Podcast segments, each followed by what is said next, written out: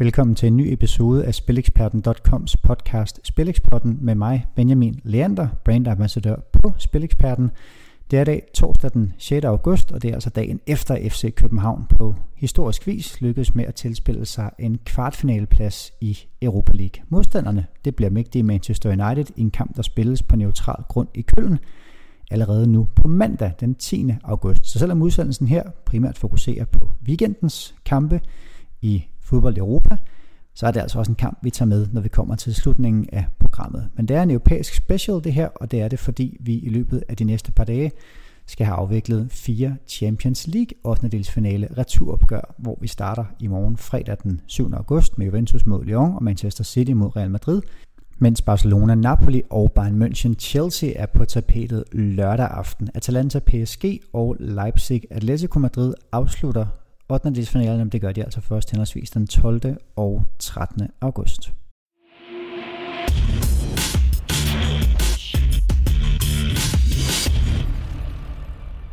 Coronapandemien har vendt op og ned på fodbold, som vi kender det, også i europæisk regi. På grund af situationen ude i verden, så afvikles kvartfinaler, semifinaler og naturligvis finaler i både Europa League og Champions League over en enkelt kamp. Fra vi når øh, kvartfinalerne i begge turneringer spilles der altså på neutral grund, uden hjemmebanefordel, kun en enkelt kamp.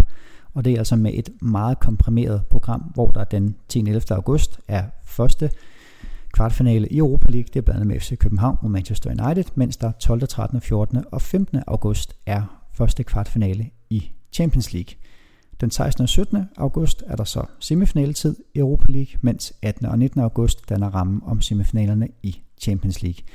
21. august skal der så spilles Europa League finale i Køln, og 23. august skal der spilles Europa, eller Champions League finale i Lissabon. Så det bliver altså en øh, særdeles hård arbejdsveksel, der skal trækkes på alle de her tilbageværende mandskaber i Europa. Og for Champions League-holdene må vi også sige, at der har været meget stor forskel på, hvordan coronaprogrammet har været efter, at diverse ligaer altså besluttede sig for at genoptage fodboldsæsonen.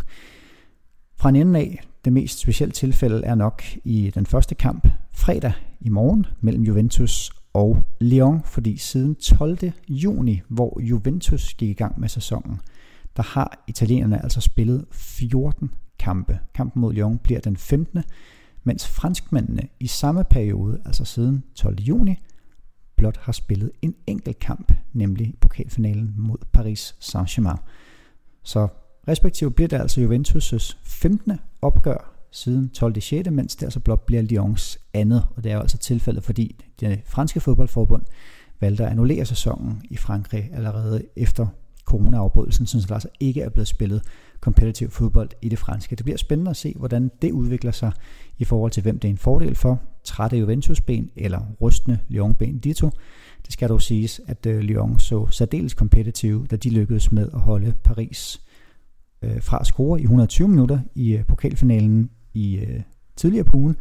Så øh, alt andet lige bør det altså være et, øh, et spændende match for Lyon, der altså vandt første opgør på hjemmebane med 1-0, og altså også er favoritter til at gå videre mod Cristiano Ronaldo og Juventus. Oddsene har svinget noget i løbet af ugen, men vi står altså i en situation nu, hvor Bet365 giver odds 1,95 for Juventus avancement og kun odds 1,8 for Lyon avancement, der altså i procenter er 53,47 i franskmændenes favør. Inde på spileksperten.com kan du læse en opgørelse over Juventus' med sikkerhed farligste våben i jagten på et avancement, nemlig Cristiano Ronaldo, der sammen med Lionel Messi altså elsker de her slutspilskampe. Så ind på Spilekspertens hjemmeside, spileksperten.com, og læs om både Cristiano Ronaldo inden Lyon og Lionel Messi inden Barcelonas opgør mod Napoli. Det er også på spileksperten.com, at du kan læse en statistisk optagsartikel til fredagens anden 8. delsfinale mellem Manchester City og Real Madrid, og hvor Juventus mod Lyon jo altså på forhånd er den mest af de åbne 8. delsfinaler, der spilles fredag og lørdag, så står Manchester City altså som den næststørste favorit til at gå videre efter deres meget lukrative øh, udgangspunkt via 2-1 på Banabeo i første 8. delsfinale.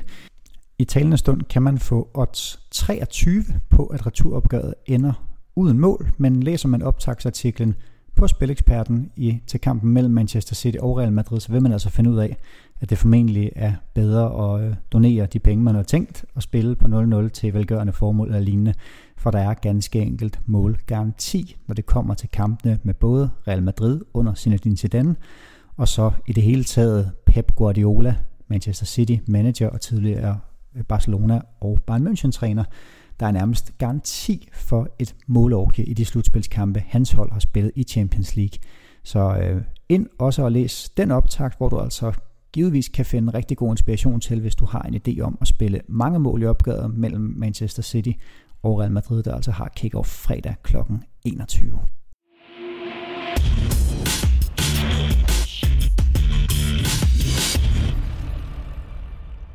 Fra fredag til lørdag fra Juventus Lyon og Manchester City Real Madrid til Barcelona Napoli og Bayern München Chelsea.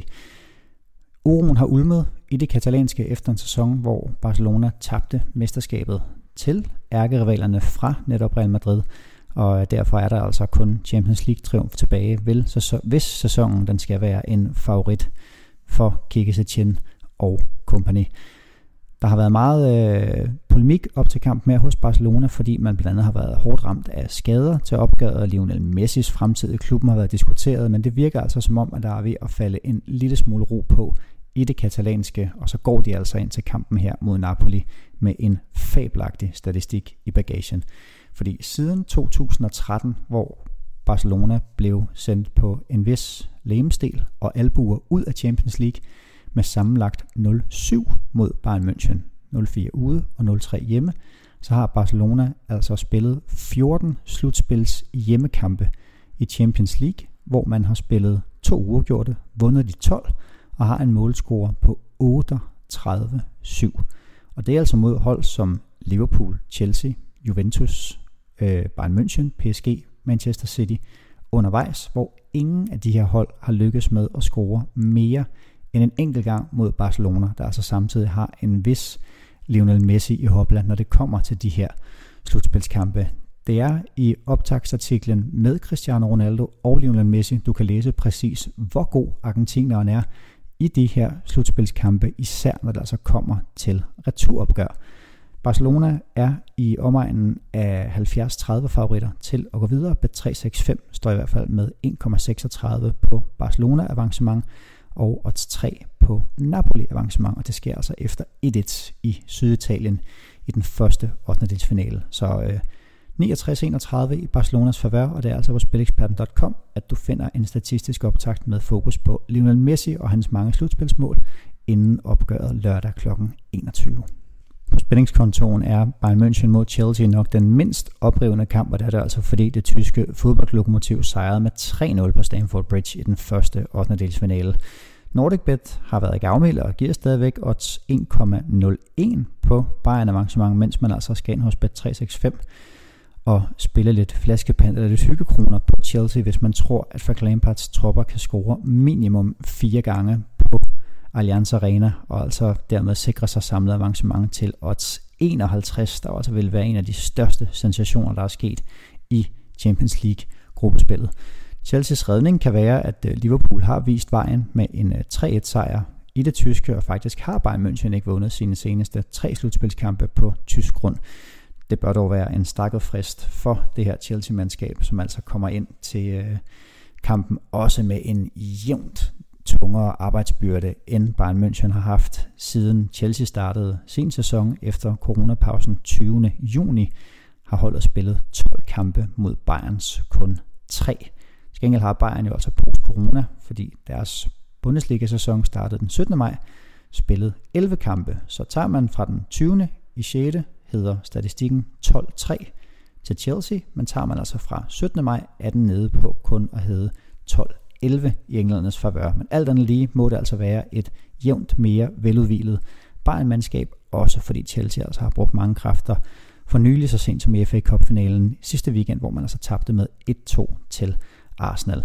Bayern er også klare favoritter til at vinde returopgøret i ordinær tid, og det er altså på trods af, at man fører 3-0 fra første opgør i talende stund, er odds 1,40 hos NordicBet højeste odds på et-tallet, mens der altså også er lagt i kakkelovnen til en rigtig underholdende kamp, fordi Chelsea jo i sagens natur skal satse blot odds 1,40 på over 2,5 mål og odds 3 på maksimalt. To mål i kampen er priserne hos Bet365 her godt 48 timer inden kick-off.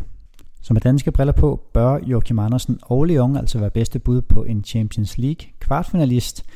I Europa League til gengæld, der er det allerede nu fastslået, at vi får rigeligt med danskere i aktion i kvartfinalerne, nemlig med FC Københavns deltagelse, som de sikrede via en samlet 3-1 sejr over tyrkiske Basaksehir. FC Københavns chancer øh, spås på et relativt lille sted, når man kigger på åbningsodds sent i går aftes, efter avancemanger åbnede de første bookmaker nemlig op på omkring odds 1,40 på Manchester United sejr i ordinær tid, men det blev altså hurtigt spillet ned af diverse spillefugle, der mente, at United sejr skulle ligge i et langt lavere odds, hvor man altså i talende stund torsdag eftermiddag, fire dage før kickoff, blot for odds 1,30 for Manchester United sejr i ordinær tid, mens United til at vinde opgøret sammenlagt er helt nede i omkring odds 1,1. Skal man kigge på chancer til FC København, så er det jo altså værd at bemærke, at den enestående defensive statistik, som FCK havde inden kampen mod Barsaxe her, den bare fortsatte. Det er nu 31 opgør siden at FC København har lukket mere end et enkelt mål ind i en europæisk kamp. Og iblandt der har altså været modstand som Atalanta, Atletico Madrid i returopgøret i Europa League øh, slutspilskampen, hvor man kun tabte med 0-1 efter 1-4 øh, hjemme i parken. Det var der kampen startede, eller den store europæiske rekord startede nede i Spanien. Og det er altså andre hold, som sagt Atalanta, Dynamo Kiev, øh, Røde Stjerne og altså nu Manchester United, der står foran og skulle bryde den øh, enestående statistik, som Ståle Solbakkens bagkæde og målmandsteam har sat op gennem de sidste snart to år. Samtidig så er det altså også et Manchester United hold, der har trukket enorme arbejdsveksler på sine spillere her efter coronapausen.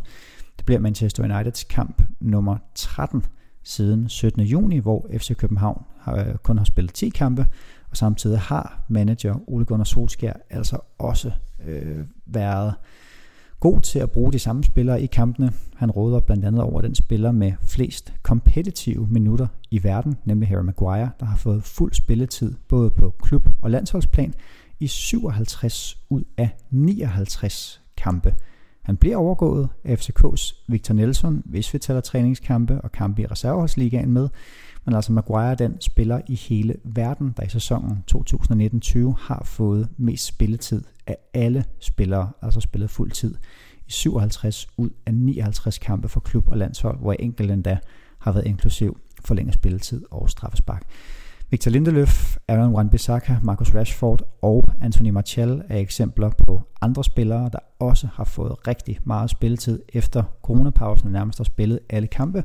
Og sidstnævnte, Anthony Martial, har nået op på en rekordsæson for flest minutter, siden han altså blev seniorspiller.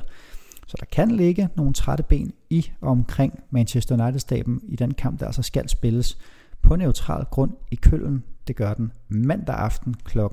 21, hvor der altså bliver spænding om at få udløst en potentiel semifinalplads til FC København, som altså vil blive det første danske hold i en europæisk semifinale siden Brøndby mod Roma i 1991.